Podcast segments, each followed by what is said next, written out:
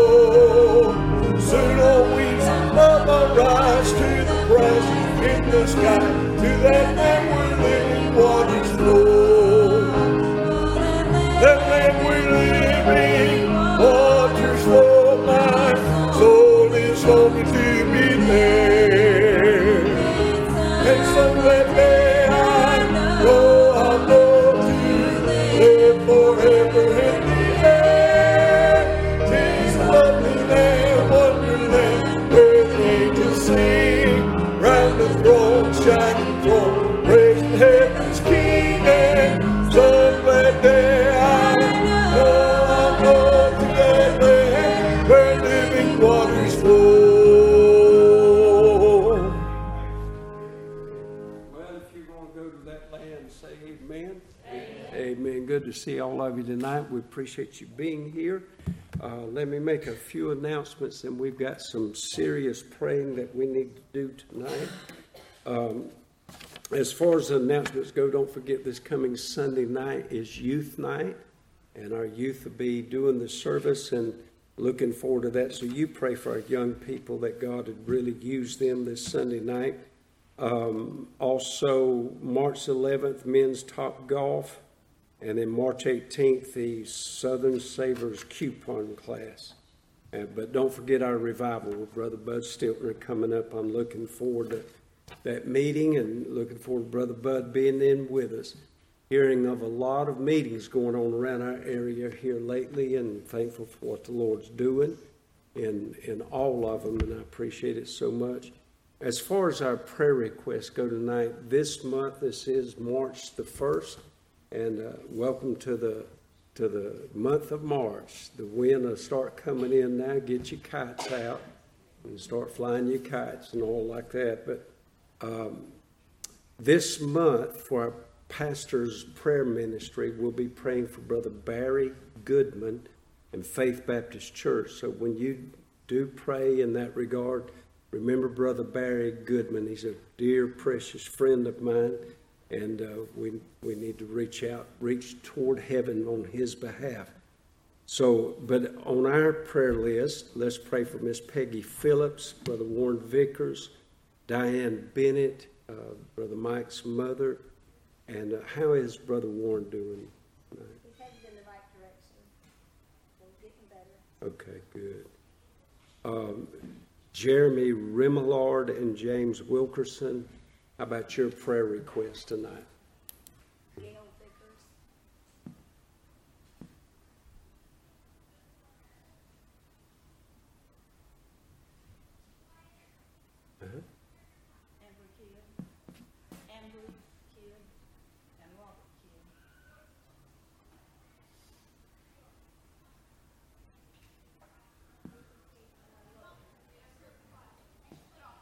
Anybody else? Uh-huh.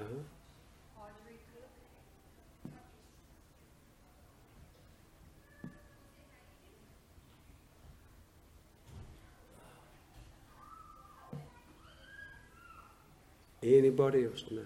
Yeah.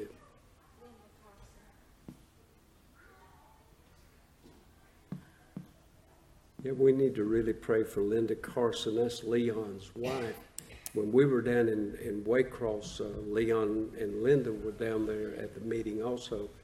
And Linda came to the meeting, but she was, had to be admitted into the hospital. She's had a major battle with cancer down through the years, and, but she wound up in the hospital while we were down there with her and uh, wound up having to go to a specialist doctor, but we need to really pray for Sister Linda that God would be with her and touch her. Also, let's be praying tonight. Let's pray for Brother Stacy Roberts and their church. Uh, God's been really moving up there. He said that I've been talking to him. He said he's not calling it revival, but God's been saving some people and, and moving up there in a special way. So we want to be sure to pray for Brother Stacy and his his meetings that he's having. I understand that three got saved last night. One of them was Miss Hannah, and uh, thankful for what God's doing up there. Um, any other prayer requests? Yes, ma'am.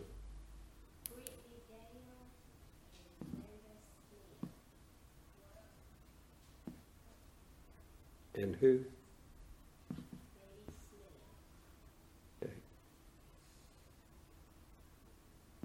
Anyone else tonight?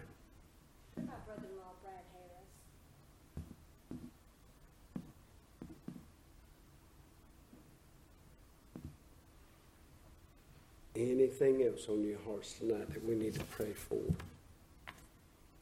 When we come and pray tonight, let's really pray that God would continue moving in all of our hearts. I appreciate what the Lord's been doing here lately and uh, appreciate those that have been saved and, and what God is doing in all of our hearts personally. I want, I want more of what God's doing in my heart. And so let's pray for one another, but let's really pray for Peggy Phillips and Warren Vickers tonight in a special way. Just, just be, just concentrate on them that God would uh, do a work in their hearts and, and in their lives. And so let's gather around these altars and let's pray together tonight. If you need a study sheet, they're up here. And also, don't forget your mission offering.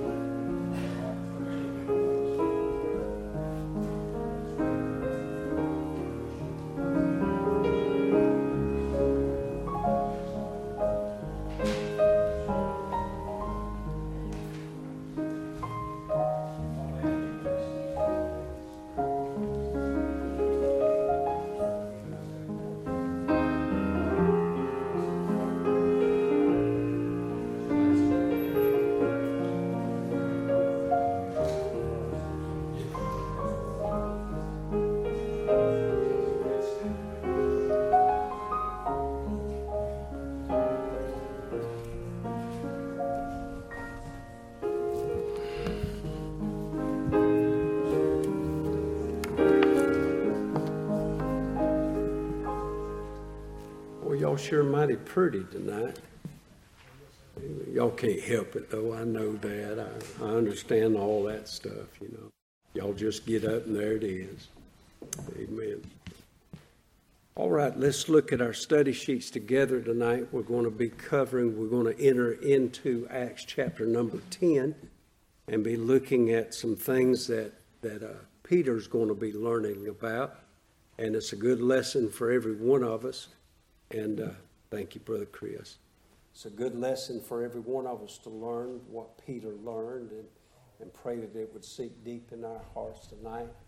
And uh, let's go to the Lord in prayer before we begin, and then we'll look at our study sheets together. Heavenly Father, tonight, Lord, we do love you and thank you for loving us, Lord, the way you do.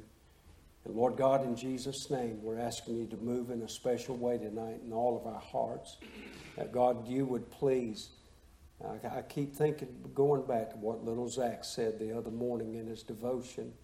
He said, You got to read the scriptures, look at it, and apply, see how it applies to your life. And Lord, may we truly look at what we're going to be studying tonight and see, ask our, all of ourselves this question How does it apply to our lives, my life? And Lord, may we not only know it and hear it, but Lord, may we live it out. I sure love you and thank you now for everything that you do in our hearts and lives. In Jesus Christ's name we pray. And all of God's people said, Amen. Amen. Let's look together at this study tonight, beginning in Acts chapter 10, verse number 1. The book of Acts is a special book within the canon of Scripture. Its placement at the end of the four gospel accounts is vital, and it is important to understand why it is positioned between those accounts and the Pauline epistles. When the New Testament opens, most readers fail to realize that the Old Testament is still very much a reality and in force. The New Testament does not begin until Jesus Christ dies on the cross. In Hebrews chapter 9, verse 15 through 17, we read about that. It says, And for this cause, he, Jesus, is the mediator of the New Testament, that by means of death, for the redemption of the transgressions that were under the first testament, they which are called might receive the promise of eternal inheritance. For where a testament is, there must also of necessity be the death of the testator, speaking of Jesus Christ. For a testament is of force after men are dead, otherwise, it is of no strength at all while the testator liveth. Up until the moment Jesus died, the Old Testament was the prevailing covenant with all his sacrifices and offerings. But when Jesus was offered as the Lamb of God for the sins of the world, he became the mediator of the New Testament, and the Old Testament was replaced with the New Testament. We read about that in Hebrews chapter 8, verse 6 and 7, where the Word of God says this But now hath he, Jesus, obtained a more excellent ministry, by how much also he is the mediator of a better covenant, which was established upon better promises for if that first covenant had been faultless, then should no place have been sought for the second. In that he saith, A new covenant he hath made the first old. Now that which decayeth and waxeth old is ready to vanish away. Speaking of the Old Testament vanishing away, being replaced by the New Testament. This is a very hard thing for a Jewish person to understand and believe.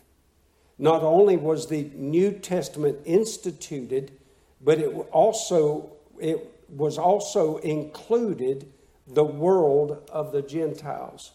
This complicated things even more so among the Jewish people. In the Jewish mind, for the Old Testament to be replaced by the New Testament and the way to God open to everyone was heretical. God had a lot of work to do to convince and convey this new way to the Jewish world and the Gentile world. And it would not happen overnight. That is what the book of Acts is all about. It gives the historical account of Jesus working among his original band of apostles and teaching them, along with others, this new way. In Hebrews chapter 10, verses 19 through 22, we read about this new way uh, in these verses. It says, Having therefore, brethren, boldness to enter into the holiest by the blood of Jesus by a new and living way, which he hath consecrated for us through the veil, that is to say, his flesh. And having a high priest over the house of God, let us draw near with a true heart in full assurance of faith. We have the completed New Testament books in our hands. The disciples didn't. We read them, but the disciples wrote them. They had a lot to learn as the New Testament opened to the world, and they would be the instruments God would use to make church history a reality. Chapter 10 is one of those major transitioning chapters, and his study is rewarding and inspiring. First, we want to consider the memorial of Cornelius. We read about that in verses 1 through 4 of Acts 10, where the Word of God says this There was a certain man in Caesarea called Cornelius, a centurion of the band called the Italian band, a devout man, one that feared God with all his house and gave much alms to the people and prayed to God always. He saw in a vision, evidently, about the ninth hour, that'd be three o'clock in the afternoon, about the ninth hour of the day, an angel of God coming into him and saying unto him, Cornelius. kind of obvious way to greet somebody. It's just amazing me that an angel knows Cornelius' name. And there he is. Hey, Cornelius. And when he looked on him, he was afraid and said, What is it, Lord? And he said unto him, Thy prayers and thine arms are come up for a memorial before God. The city of Caesarea was located on the Palestinian coast and was mainly populated by Gentiles. It was a thriving seaport, and that was also the headquarters for a large regiment of the Roman army. The city was developed during the reign of Herod the Great it also was the source of the largest supply of water that fed the Jordan River. The most interesting thing to note about this city is that this is the area where Jesus made his most famous prophetic statement concerning the church he would build. We read about that in Matthew chapter 16, where Jesus, it says, when Jesus came into the coast of Caesarea Philippi, that's where Cornelius is at, he asked his disciples, saying, Who do men say that I, the Son of Man, am? And he saith unto them, But who say ye that I am? And Simon Peter answered and said, Thou art the Christ, the Son of the living God. And Jesus answered and said unto him, Blessed art thou, Simon Barjona, for flesh and blood hath not revealed it unto thee, but my Father which is in heaven. And I say also unto thee that thou art Peter, and upon this rock I will build my church, and the gates of hell shall not prevail against it. At the very place Jesus prophesied the building of his church, we witness one of the greatest outreaches with the gospel into the Gentile world recorded in the Bible, Acts 10. this is no coincidence, but rather a divine act of God. The church began in Jerusalem, but now it is reaching out into the areas that God has in his heart to reach. The gospel is moving out, excuse me, the gospel is moving out into the Gentile world. In the city of Caesarea, a certain man by the name of Cornelius lived. He commanded a band of a hundred men in the Roman army known as the Italian band. Brother Navarre, would you go get me a little cup of water? Thank you. he commanded a band of a hundred men in the Roman army known as the Italian band. This was a designation that described not only their citizenship, but also their special abilities as soldiers. Historical accounts claim this band of men made up a specialized unit who were trained archers and they guarded the seaport against incoming threats. Cornelius is noted in the Roman world as a centurion, but in heaven, is noted and memorialized as a devout man who feared God with all his house. Three things initially highlight this man's life. He is a man of faith, he was devout. He was one who feared God. And he was a family man. It says he feared God with all his house.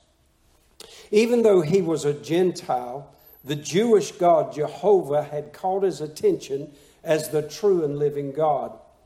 His fear of God not only penetrated his, thank you so much. Let me see if you do good with that.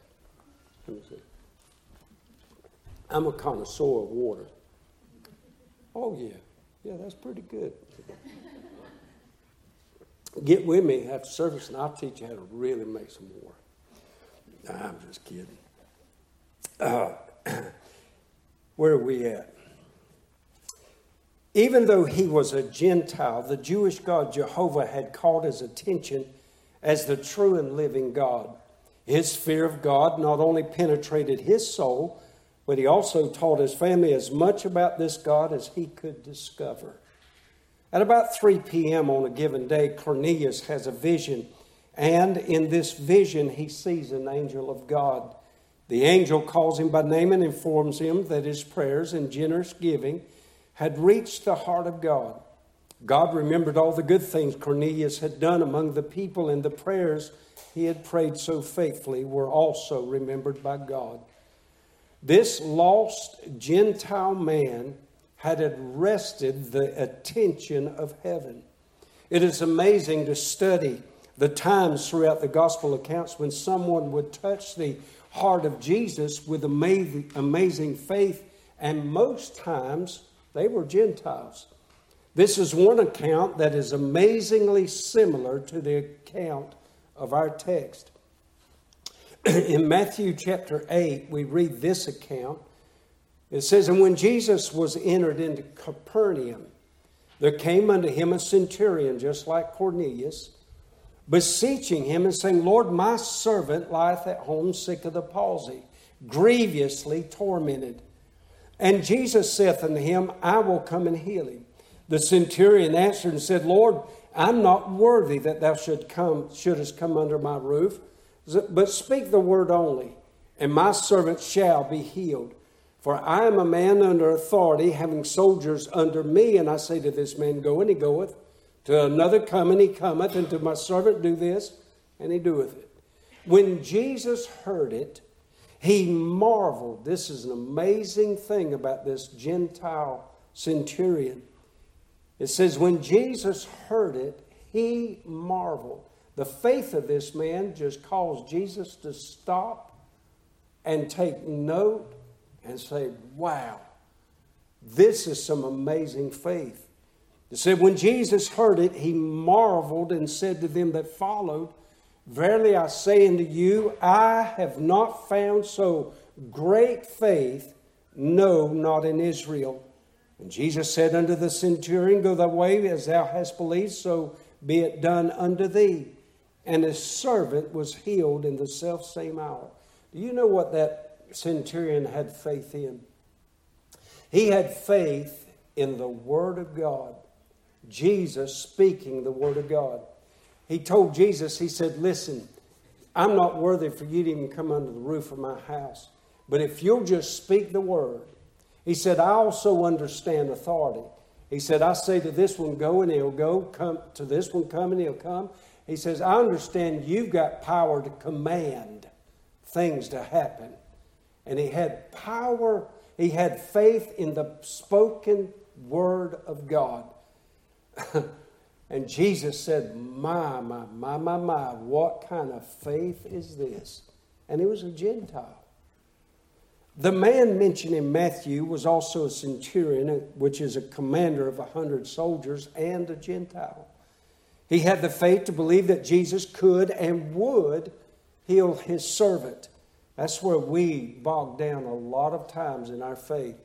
We know that he can, but would he? We know that he can, has the power to, but will he? But see, this man knew that he could and that he would. Jesus is moved by the faith this Gentile demonstrates and makes the statement that his faith excelled the faith of those living in Israel. The Bible describes our condition as Gentiles before we were saved. We read about this in Ephesians chapter 2, verses 11 and 12, where the Word of God says this Wherefore remember that ye, being in time past Gentiles in the flesh, that at that time ye were without Christ being aliens from the commonwealth of Israel and strangers from the covenants of promise, having no hope and without God in the world. Now, these, these men that we're reading about, these Gentiles, that describes the condition of these men. And here they are in front of Jesus expressing faith to them. And now Cornelius' name has come up for a memorial into the throne room of God. And yet, the faith demonstrated by these men moved God to act on their behalf. Faith transcends all dispensations and is the common thread that pleases God throughout them all. We read about that in Hebrews 11 6. Watch this. But without faith, it is impossible to please Him. For he that cometh to God must believe that He is, and that He is a rewarder of them that diligently seek Him. These men have expressed their faith with diligence that rewarded them with God moving on their behalf. Faith is the one thing that God watches and looks for in our lives. Everything He does in our lives is an attempt to increase our faith in Him. Whatever we may experience in our life is designed to grow our faith. If it is a certain situation consuming our lives, it is designed by God to increase our faith. If it is a family matter, if we respond toward God, it will increase our faith. If it is a matter of forgiveness, God will increase our faith to respond correctly. The disciples understood the need for their faith to be increased when Jesus taught them about true forgiveness. Jesus said these words to his disciples one day. He said, Take heed to yourselves. If thy brother trespass against thee, rebuke him, and if he repent, forgive him. And if he trespass against thee seven times in a day, seven times in a day, turn again to thee, saying, I repent, thou shalt forgive him. I love the response of these disciples. And the, the apostles said unto the Lord, Increase our faith. If I've got to repl- re, uh, forgive this bum that many times, you better do something in my heart, in my faith, if I'm going to have to forgive him that many times. I love these apostles. They're so, they're so human and so like every one of us in this room. Can I get a witness right there? The faith we live by is not the same as the faith of everyday living. We sit in a chair with faith that the chair will hold us up. We trust our car to crank, get us from point A to point B. That is everyday living faith. But the faith that God recognizes is the faith that is founded in His Son. My life verse, Galatians chapter 2, verse number 20. I love this verse of Scripture and I'm reminded of it uh, just over and over and over again. I committed it to memory years ago. It says, I am crucified with Christ, nevertheless I live. Yet not I, but Christ liveth in me. And the life, listen to this, I love these words. And the life which I now live in the flesh, I live by the faith of the Son of God who loved me and gave himself for me. Do you realize we have the faith of Jesus on the inside of us? And he says that's the kind of faith we live by. What kind of faith is that? His faith raised him from the dead. Glory to God. I mean, that is some powerful faith. But yet we sit around, Lord, if it be your will, God, I just don't know what we're going to do. And we got a God who created the heaven and the earth. And we got a God who moved everything just to get you saved. Woo! He loves you that much. Amen. I'm about to get happy just thinking about it. That was, that was the memorial of Cornelius, but now we want to look at the message for Cornelius out of verses 5 through 8. It says, And now He's speaking to Cornelius now. This angel is, and he says, And now send men to Joppa and call for one Simon, whose surname is Peter. He lodgeth with one Simon a tanner, whose house is by the seaside. He shall tell thee what thou oughtest to do. And when the angel which spake unto Cornelius was departed, he called two of his household servants and a devout soldier of them that waited on him continually and when he had declared all these things unto them, he sent them to Joppa. Cornelius is a lost man needing salvation. God knew his heart, and his responses toward God thus far have demonstrated a conscience that can be moved by God. He was a good man, a praying man, and a man who feared God, but he was lost. There are a lot of people like that in life. They're good people, but the goodness of a person does not save them. And the problem with goodness is that it is easy for good people to trust their goodness. They are not bad people and they do a lot of good things, but when someone trusts their goodness, that is sinfulness. Jesus gave an illustration of someone who was exceptionally good but trusted in their goodness. In Luke chapter 18, verses 9 through 14, we read these words. And he spake a parable unto certain which, look at this, which trusted in themselves that they were righteous and despised others. Here's the parable. Two men went up into the temple to pray, the one a Pharisee, the other a publican. The Pharisee stood and prayed thus with himself God, I thank thee that I'm not as other men are, extortioners, unjust adulterers, or even as this publican.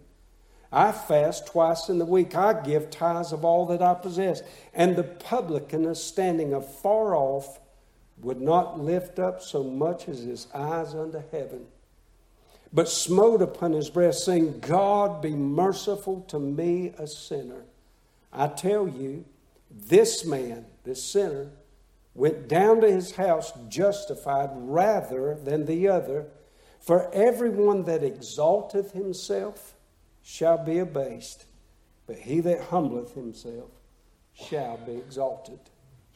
Cornelius has such a sensitive conscience toward God that he immediately sends a team of three men to Joppa to search for Simon Peter. Cornelius needs clarification in his life. He had been watching the Jewish worshippers as they attended the synagogue and had been a student of the Jewish religion for some while. He prayed, he fasted, he gave alms. If there's anything else he needed to do, he was willing. God is faithful to send gospel witnesses to those who respond with a conscience toward God.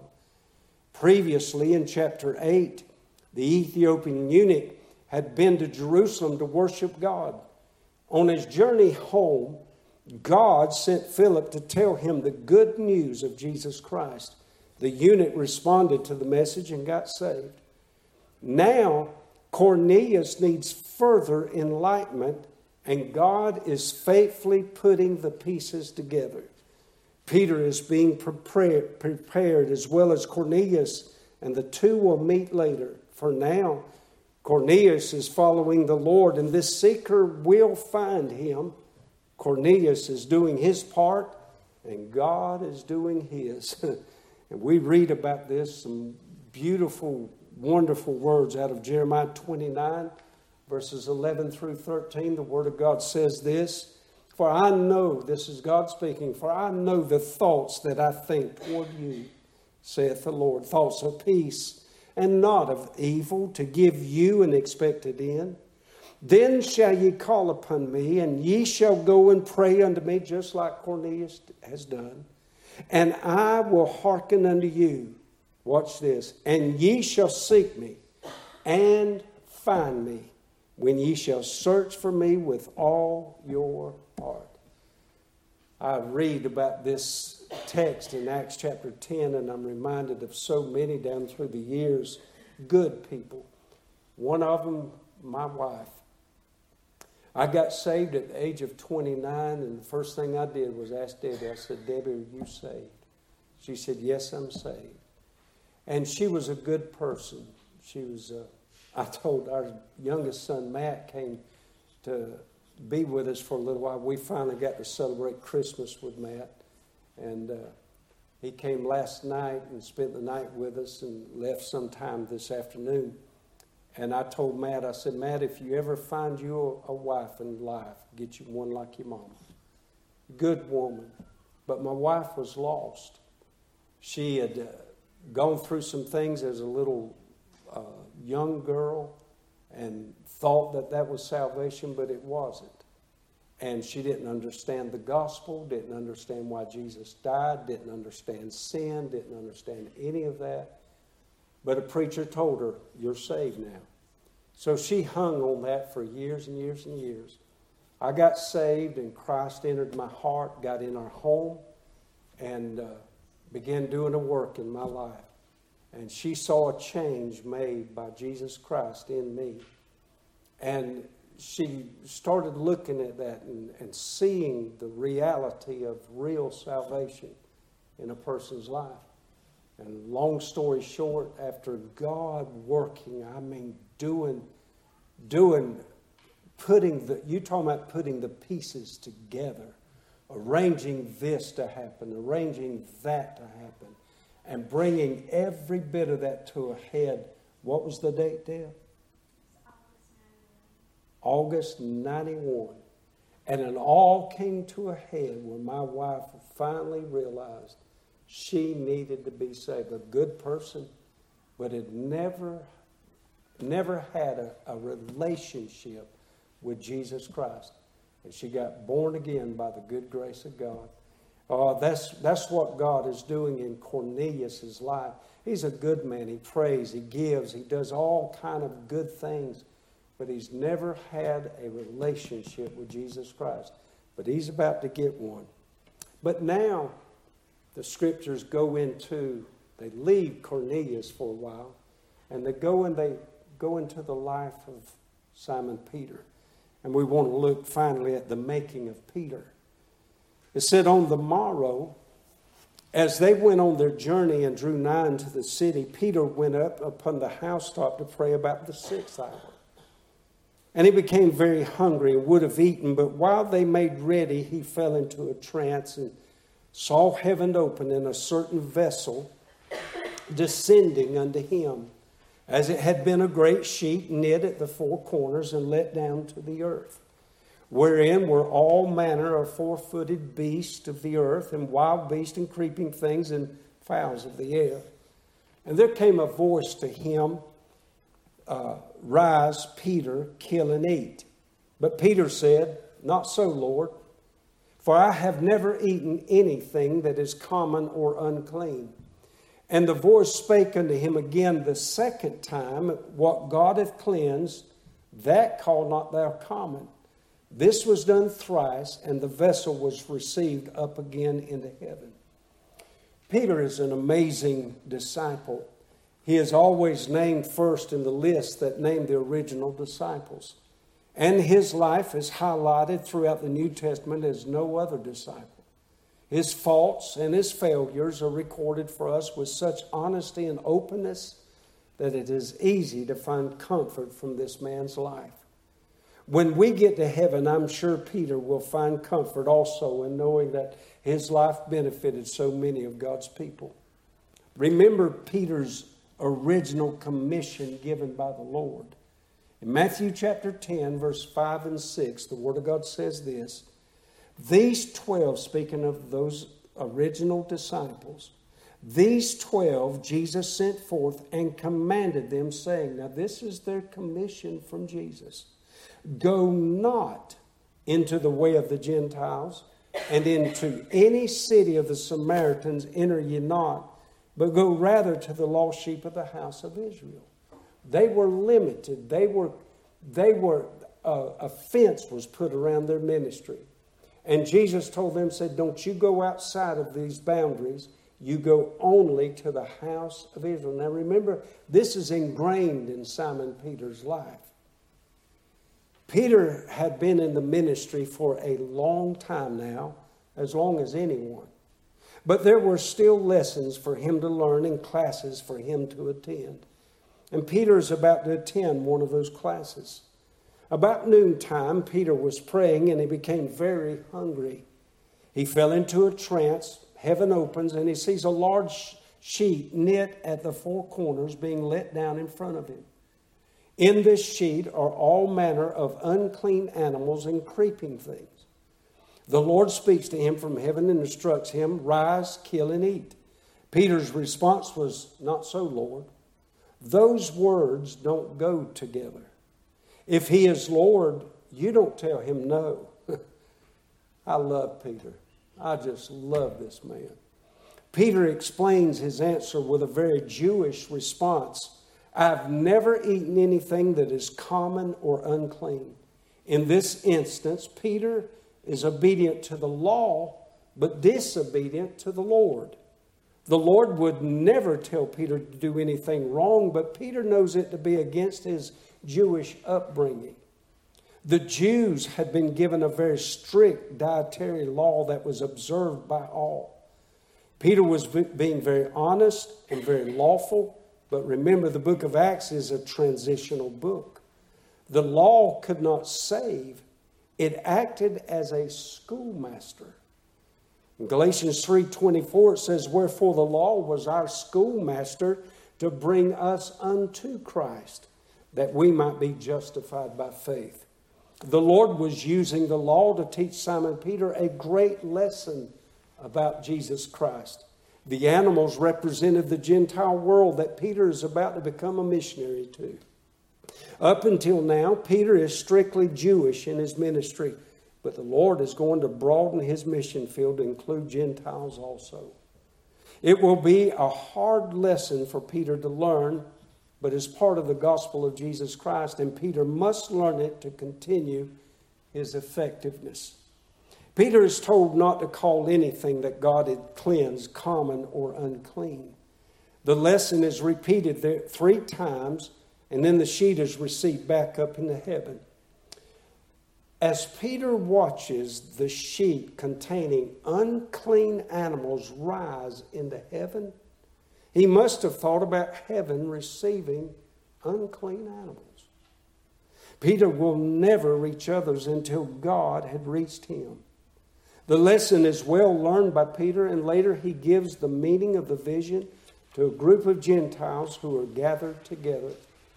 In Acts chapter 10, we'll bump into this verse again later on in our study of this chapter. This is what Peter said. And he said unto them, Ye know how that it is an unlawful thing for a man that is a Jew to keep company or come unto one of another nation. But God has showed me that I should not call any man common or unclean. And he's standing in a house full of Gentiles when he says that. The gospel is now opening its doors to the Gentile world. And they will be saved just as the Jewish converts have been saved. Peter had been given the keys to the kingdom, and he is using them to unlock the gospel to both Jews and now Gentiles. Jesus told him, told Peter this. He said, I will give unto thee the keys of the kingdom of heaven. And whatsoever thou shalt bind on earth shall be bound in heaven. Whatsoever thou shalt loose on earth shall be loosed in heaven. The first key was used on the day of Pentecost in Jerusalem among a Jewish crowd. Peter opened that door. Now, the second key is in the lock and about to turn to open the door to the Gentiles. Well, what we're reading, folk, do you understand what we're reading? Is the history of how we got in on salvation. This is some of the most exciting stuff we've ever, we've ever read in the Word of God. This is how God brought everything together to where you could hear the gospel and be saved by the grace of God. Whew. I love it. I love it. I love it. I love it. I'm reminded of in this story of Peter where he tells uh, the Lord, not so Lord. He says, I've never eaten anything un, unclean or common. And, he, and he's referring to the law and, he, and he's referring to his Jewishness. Uh, the other, this past Sunday, when, what's her name? Sydney got saved. We were talking to her, a Jewish lady. And this is what she said. She said, I'm afraid if I trust this thing, this man called Jesus, that I'll be, I'll be turning my back on everything I've been taught as a Jew. And I said, Oh no, you'll not be turning your back on it. You'll be fulfilling everything you've been taught as a Jew. Why? Because all of that law that they're being taught is a schoolmaster to point them to Jesus Christ. and when she accepted Jesus, she became a converted Jew. Amen. Amen. Any questions over what we've covered